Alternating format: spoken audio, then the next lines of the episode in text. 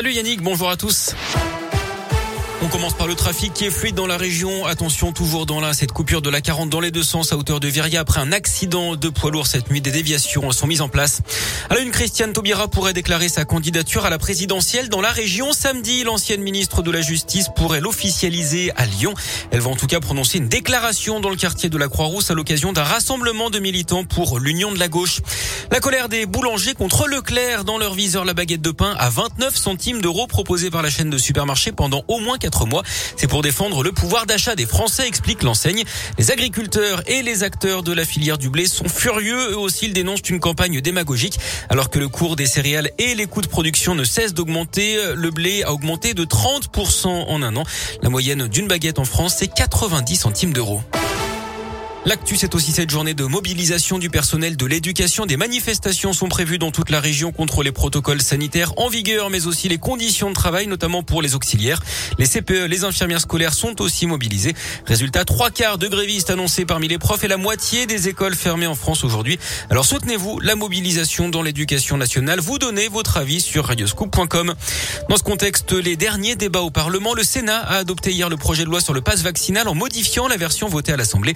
Députés et sénateurs doivent désormais se mettre d'accord sur une version commune en commission mixte paritaire qui se réunira dès cet après-midi. Des assouplissements entre la France et le Royaume-Uni. Les personnes vaccinées seront autorisées à quitter le Royaume-Uni pour la France dès demain sans motif impérieux comme c'était le cas jusqu'à présent. Fin également de la période d'isolement de 48 heures. Il faudra simplement un test négatif de moins de 24 heures au départ. Une bonne nouvelle notamment pour les stations de ski. Prenons soin de la planète. C'est le message du gestionnaire du réseau électrique RTE face à la nouvelle baisse des températures ces dernières heures.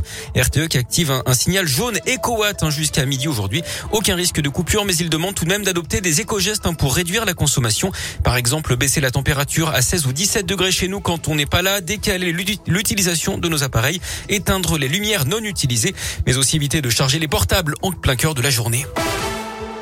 En sport, le coup d'envoi de l'Euro masculin de hand. Aujourd'hui, l'équipe de France championne pic en titre, mais diminuée par les blessures et le Covid, défie la Croatie à partir de 20h30. C'est à suivre en clair sur TFX, mais aussi sur Bein Sport.